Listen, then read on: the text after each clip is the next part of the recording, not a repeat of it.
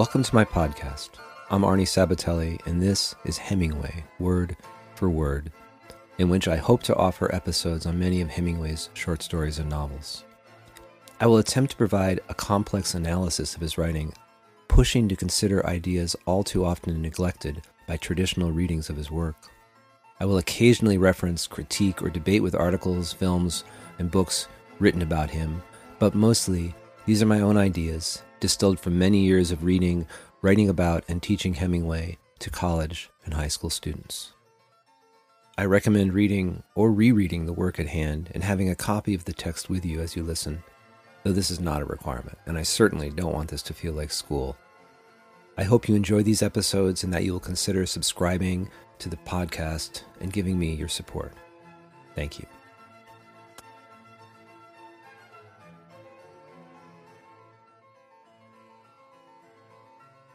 For my first episode, I've chosen the short story Hills Like White Elephants, easily the most anthologized of Hemingway's short stories, and one which readers, professors, teachers of all ilks are generally willing to accept as a masterpiece. A story where it is often argued that Hemingway somehow managed, at least this one time, to go beyond his machismo and write thoughtfully and dynamically from a woman's perspective. For me, however, the story is not an anomaly but rather a guide for how to read and think about much of his writing. The story from his second collection, Men Without Women, is extremely short, just three to four full pages, and in many ways feels as if it belongs with his first collection in our time. It strongly echoes stories like Cross Country Snow, Cat in the Rain, and The End of Something, both thematically and in its overall structure and tone, but more on this later. For now, I recommend that you hit the pause button and take some time to reread or read the short story Hills Like White Elephants.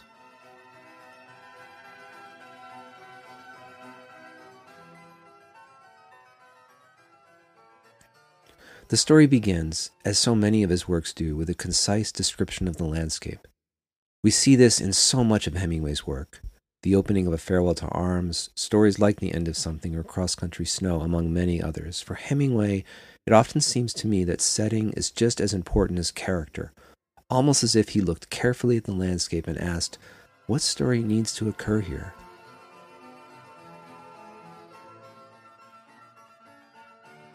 In Hills Like White Elephants, the title of the story nearly reappears in that opening sentence, though the simile is missing. In its place, we find a simpler, more literal observation. Quote, the hills across the valley of the Ebro were long and white. A lovely rhythmic sentence that to my ear is in iambic pentameter, though I would accept that there are six beats. This rhythmical line of stressed and unstressed sounds. The hills across the valley of the Ebro were long and white, certainly has a striking, urgent tone the rhythmic feel and the positioning of the hills across the valley, along with the adjectives long and white, suggest a voice with a natural poetic sensibility, not simply an objective and removed voice, a voice wanting to say with some accuracy something meaningful about the presence of these hills. From the outset of the story, even from the title, I'm struck with something that constantly fascinates me about Hemingway's work his subtle use of point of view. The next sentence On this side there was no shade and no trees, and the station was between two lines of rails in the sun. Continues the rhythmic poetic urgency, but also pushes us to wonder who authors the word this, this side. Whose this is this? We get a stronger suggestion of a point of view in the use of that locating word the this suggesting that the narrative voice comes from one side of the station. And yet, we haven't met the two characters, who will be seen a few sentences later. Could that first observation, noting the hills are long and white, come from a specific narrative viewpoint? Perhaps from one of the two characters about to appear. Is the title even enmeshed in a specific, probing, poetic point of view? It does contain a simile, after all. The rest of the sentence is odd and striking for another reason. The two no's, no shade, no trees, initiate an observation of what isn't there. Not only is there no shade, an exposure to the hot Spanish sun, but there is also nothing to provide shade, no trees. If indeed there is a narrative perspective present, and as you may have guessed, I think there is, grounded in one of the characters, then that person is dwelling on the absence of things, not the presence of the hot sun, which is addressed only as a last prepositional phrase to describe the station, quote, in the sun. That point of view is focused on the barrenness of this literal in between place, a train platform between train tracks, where trains head in opposite directions. And notice we find both the words lines and rails, emphasizing these straight, parallel, dividing things, where shelter is hard to find, and that shelter finally only comes in the small slice of warm shade along this side of the building. I don't mean to linger so long on these opening lines, and I'm not intending to literally go word for word in this podcast, but it's important to address the kind of attention to what is referred to too often and far too simply as Hemingway's proclivity for short declarative sentences. Yes, these are short and declarative, but there's clearly a lot more going on as we move from the figurative language of the title with its striking simile into the seemingly objective camera like opening lines, which also, upon further inspection, feel subtly but clearly grounded in a specific character's point of view.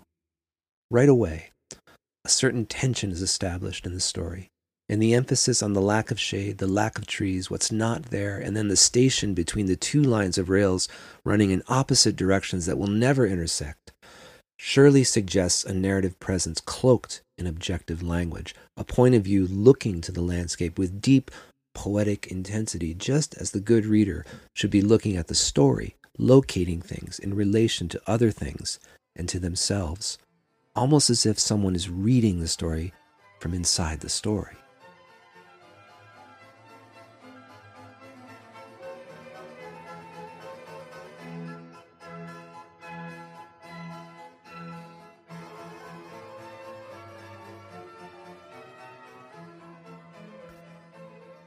Remainder of that remarkable first paragraph, we see still more of this kind of thing, especially when we are hit with, quote, the American and the girl with him, two very different, non parallel titles American, girl with him. Note, he's not with the girl. The one word designating nationality, no gender, until we come to the prepositional phrase with him, and the other underscoring gender and age, maturity, lack thereof. We now see we have two possibilities for the narrative point of view we have been sensing, perhaps even more. If it's the man, or strictly only the man, then one could argue he sees himself as an American first, but his American wife or girlfriend only as a girl, an argument that could certainly support themes and ideas I'll soon address. On the other hand, if the point of view throughout this opening is that of the girl, things get even more interesting, I think. I would say even more compelling in terms of the story's overall meaning. It could well be that she is aware of the man's attitude, that he sees her as still but an immature girl, or at least treats her as such, and she may well view herself in this way when with him, seeing him simply as an American. In this case, the girl could well be the one issuing a criticism. She accepts her girlishness while only designating the title of nationality to her lover. Yet another possibility is that this point of view is some type of amalgam of these two perspectives, and the implied narrator merges them together at times or bounces between them regularly. In any event, unlike so many writers of his age, and to this day, here and in so much of his work, the only consistent thing about narrative perspective is its complexity and slipperiness. And we find this even in the works written from a strictly first person point of view, more on this to come. Note, too, that she soon touches the beaded curtain and comments on it and asks what it says, which also supports the idea that the earlier, seemingly objective mention of the curtain that keeps the flies out could well have been hers. And soon she will mention the hills as well, repeating the title. The addition of the phrase, keep the flies out, is also an implication of the need to let the air in, since beaded curtains are designed to let air in even as they keep flies out. And like the no trees, no shade, we again find an inverse way of looking, which, if it is the girl's, is a telling detail about her emotional status, and a kind of retort to the man later saying that to perform the abortion, all they will need to do is let the air in.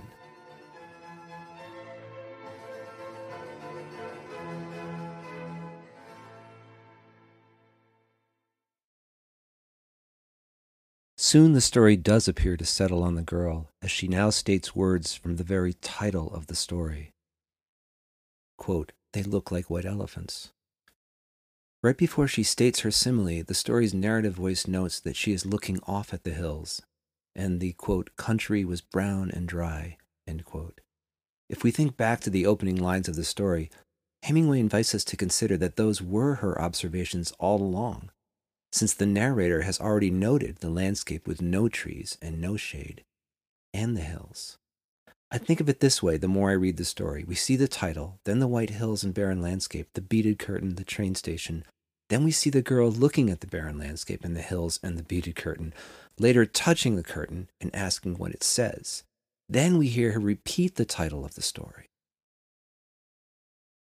Hemingway throws us into a story where the reader is forced to work hard to ascertain the telling point, even as we strongly feel a telling point landing on the girl halfway down that first page as the one who speaks the title certainly nudges us firmly in her direction, though assuming the story is that stable in terms of point of view is a mistake, and its fluctuating range of possible points of view is essential to the final effect and meaning of the story.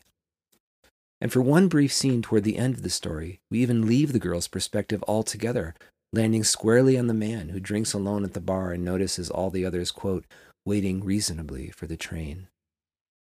Had Hemingway wanted to, he could have worked to make the point of view clearly grounded with the girl, something most writing workshop teachers might well urge their students to do. But this unsteadiness in the story at the fundamental level springs from a range of things lacking from what readers normally expect to be given to them in a work of fiction clarity about the subject matter. What are they talking about? The abortion is only ever referred to as an operation. Clear designations of who is saying what to whom. The reader at times may even need to slide their finger along the dialogue to be perfectly clear about which one of these two central characters is saying what. Backstory, other character information, their ages, how they look, are they married? These are all lacking. When the waitress appears and the man starts repeating everything she says, it takes the reader some time to figure out that the waitress is speaking Spanish and the man is then translating and conveying what she says to the girl and then conveying back to the waitress what the girl has told him. This dizzying way of transferring basic information across two languages occurs right from the outset of the story, and it both echoes the potential of a shifting or at least unsteady point of view even as it helps us begin to grasp the still deeper levels of meaning the story pushes us towards. And in this case, the difficulty of translating a different language and communicating fully or effectively surely points to effective, complete expression as a centrally important theme.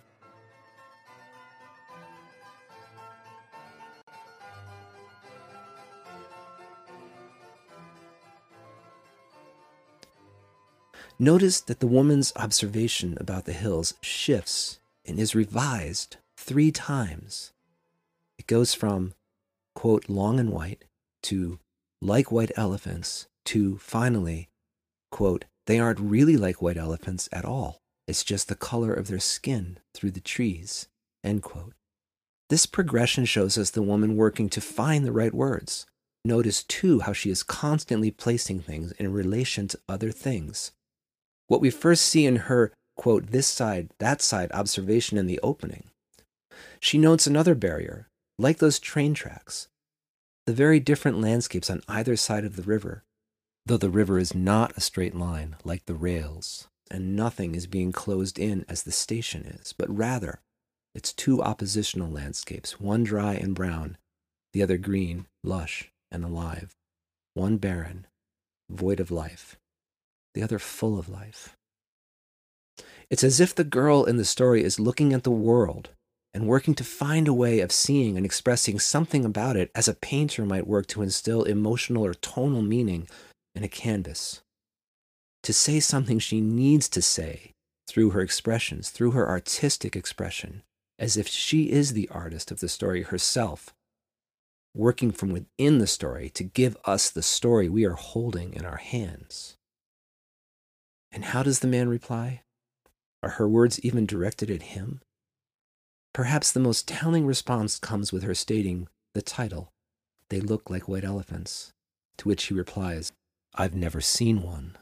Then the girl replies, No, you wouldn't have. And his, I might have. What may well trigger the woman's snide, you wouldn't have, could be precisely that the man is so firmly grounded in a logic based way of thinking and expressing himself. It's almost as if he were a robot who can only process a simile or figurative expressions in purely rational terms. I can't say if the hills look like white elephants or not because I have never seen one. I do not have sufficient data. But surely, as a human being who can imagine what a white elephant would look like, he should be able to make this imaginative leap. The girl seems all too aware of his willed resistance to understand her, even as she's increasingly aware of how his reliance on reason is central to the main thing he hopes to convince her of to have an abortion, to have the operation.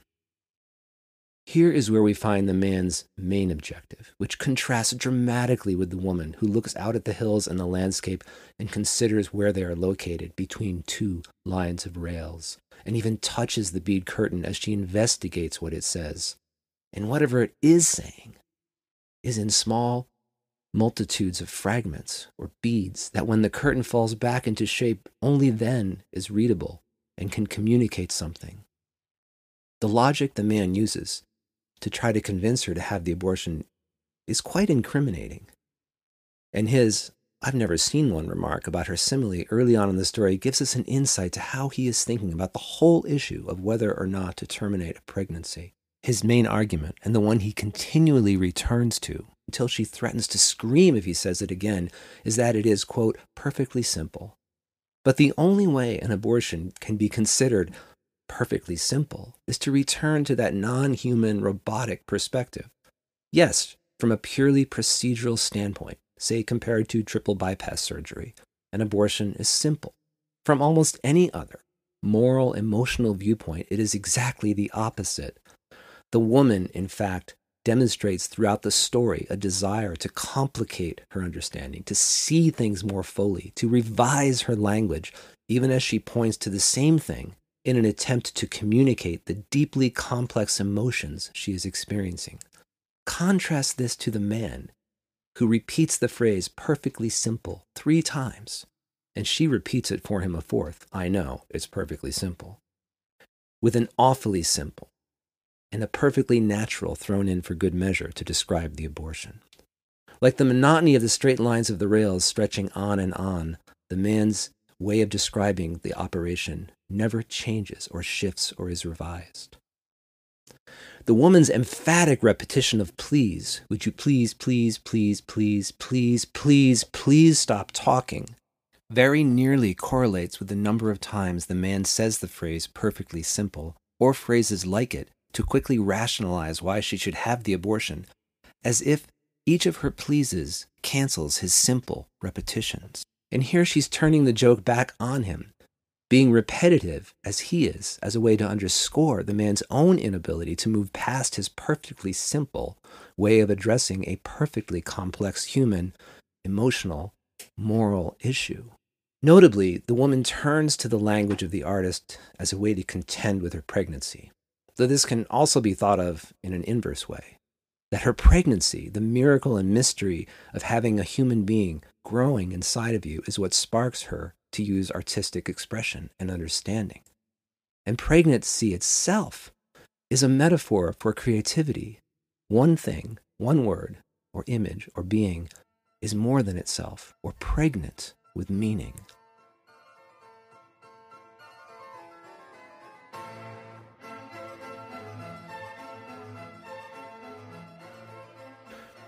It's no surprise then that her simile is revised into a metaphor in the heart of their argument. It is just the color of their skin through the trees. They are no longer like white elephants. They are white elephants. This is an assertion that takes her still further away from the man's simple, logical way of understanding the situation. He even attempts to use logic in his most specious way when he sets up a syllogism that goes something like this We are happy before you got pregnant. We are not happy now. The only difference is that you are pregnant. Therefore, if we terminate the pregnancy, we will go back to being happy again. That is surely logically sound, but it is emotionally incoherent as it ignores the significant emotional consequence of what it means to terminate a pregnancy. And the wife's most cutting line in the story is uttered as a retort quote, And afterward, they, all the people who had abortions, were all so happy.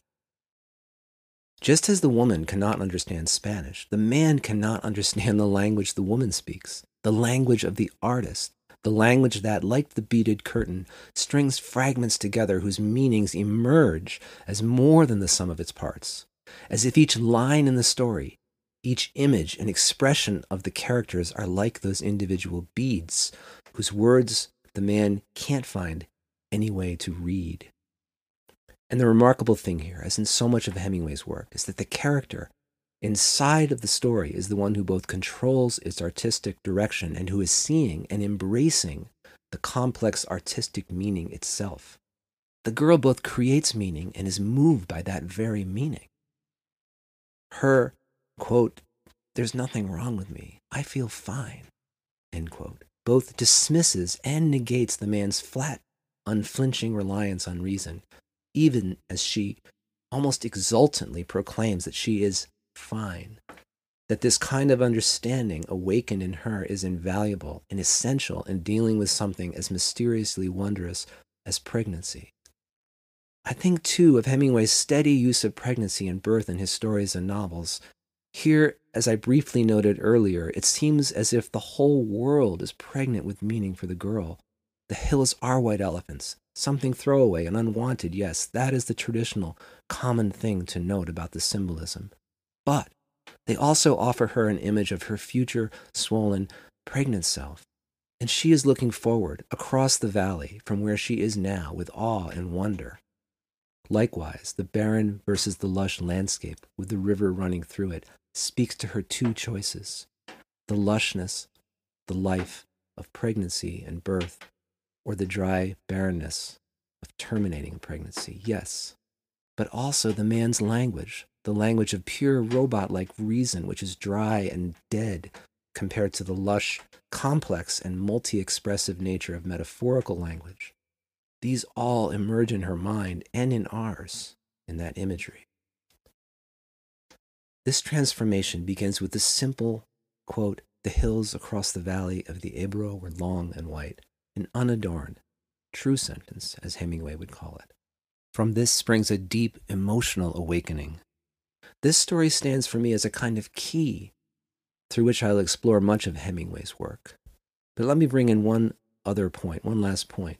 Um, one psychological, philosophical resource I find particularly useful in reading and really getting Hemingway is Carl Jung's division of the human psyche into its two parts, the anima and the animus. For Jung, the animus or masculine part of consciousness is concerned with rationality and reason and logic and scientific understanding, while the anima, the feminine facet of the psyche, is emotive, artistic, non rational. Clearly in this story and throughout all of Hemingway's works, we can see this division. The man in the story continually turns to the simple, direct, and flawed logic while the woman looks to figurative language and the non rational, associative, and artistic understanding. While, as we will see in stories like Indian Camp, there is a time and place for reason and rationality in the animus part of our psyche as a tool when emotional responses will not help us. Note, this goes far beyond Ken Burns' documentary, which repeatedly addressed how Hemingway was in touch with his feminine side. Burns never worked to address what that means beyond the concept of gender. And this is the mistake so many critics make to fail to see Hemingway's female characters not as some generic and oversimplified expression of his own fluid sexuality, but rather as a much richer expression of his thinking in regards to how we all gain knowledge and express ourselves through different modalities of language. Notice the girl says in the story several times, quote, I know, I realize. This, as with many of Hemingway's stories, is about different modes of human knowledge, different ways of knowing and expressing complex ideas. It moves far beyond the mundane, though for many critics thrilling discussion of Hemingway's own sexual proclivities.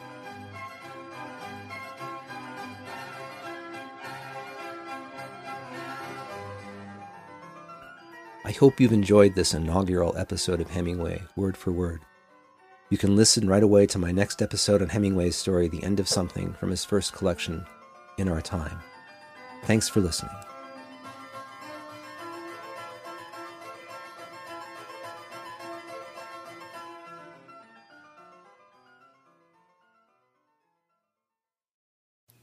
If you've been enjoying my responses to Ernest Hemingway, you might also enjoy reading my posts on my Substack, Journeycasts. There, I write about my experiences as a teacher, short takes on a range of contemporary and modern poetry, fly fishing, the outdoors, the Adirondack Mountains, and many other topics. Check it out at arniesabatelli.substack.com. That's A R N I E S A B A T E L L I at substack.com.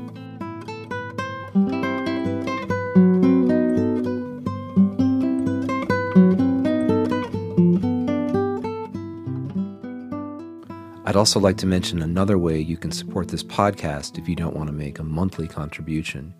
You can go to buymeacoffee.com and find me there and make a one time contribution. The address is buymeacoffee.com forward slash Arnie Sabat 7. Not sure why it's that, but it's A R N I E S A B A T 7. And there you can find instructions on how to make a one time contribution. Thanks again. Take care.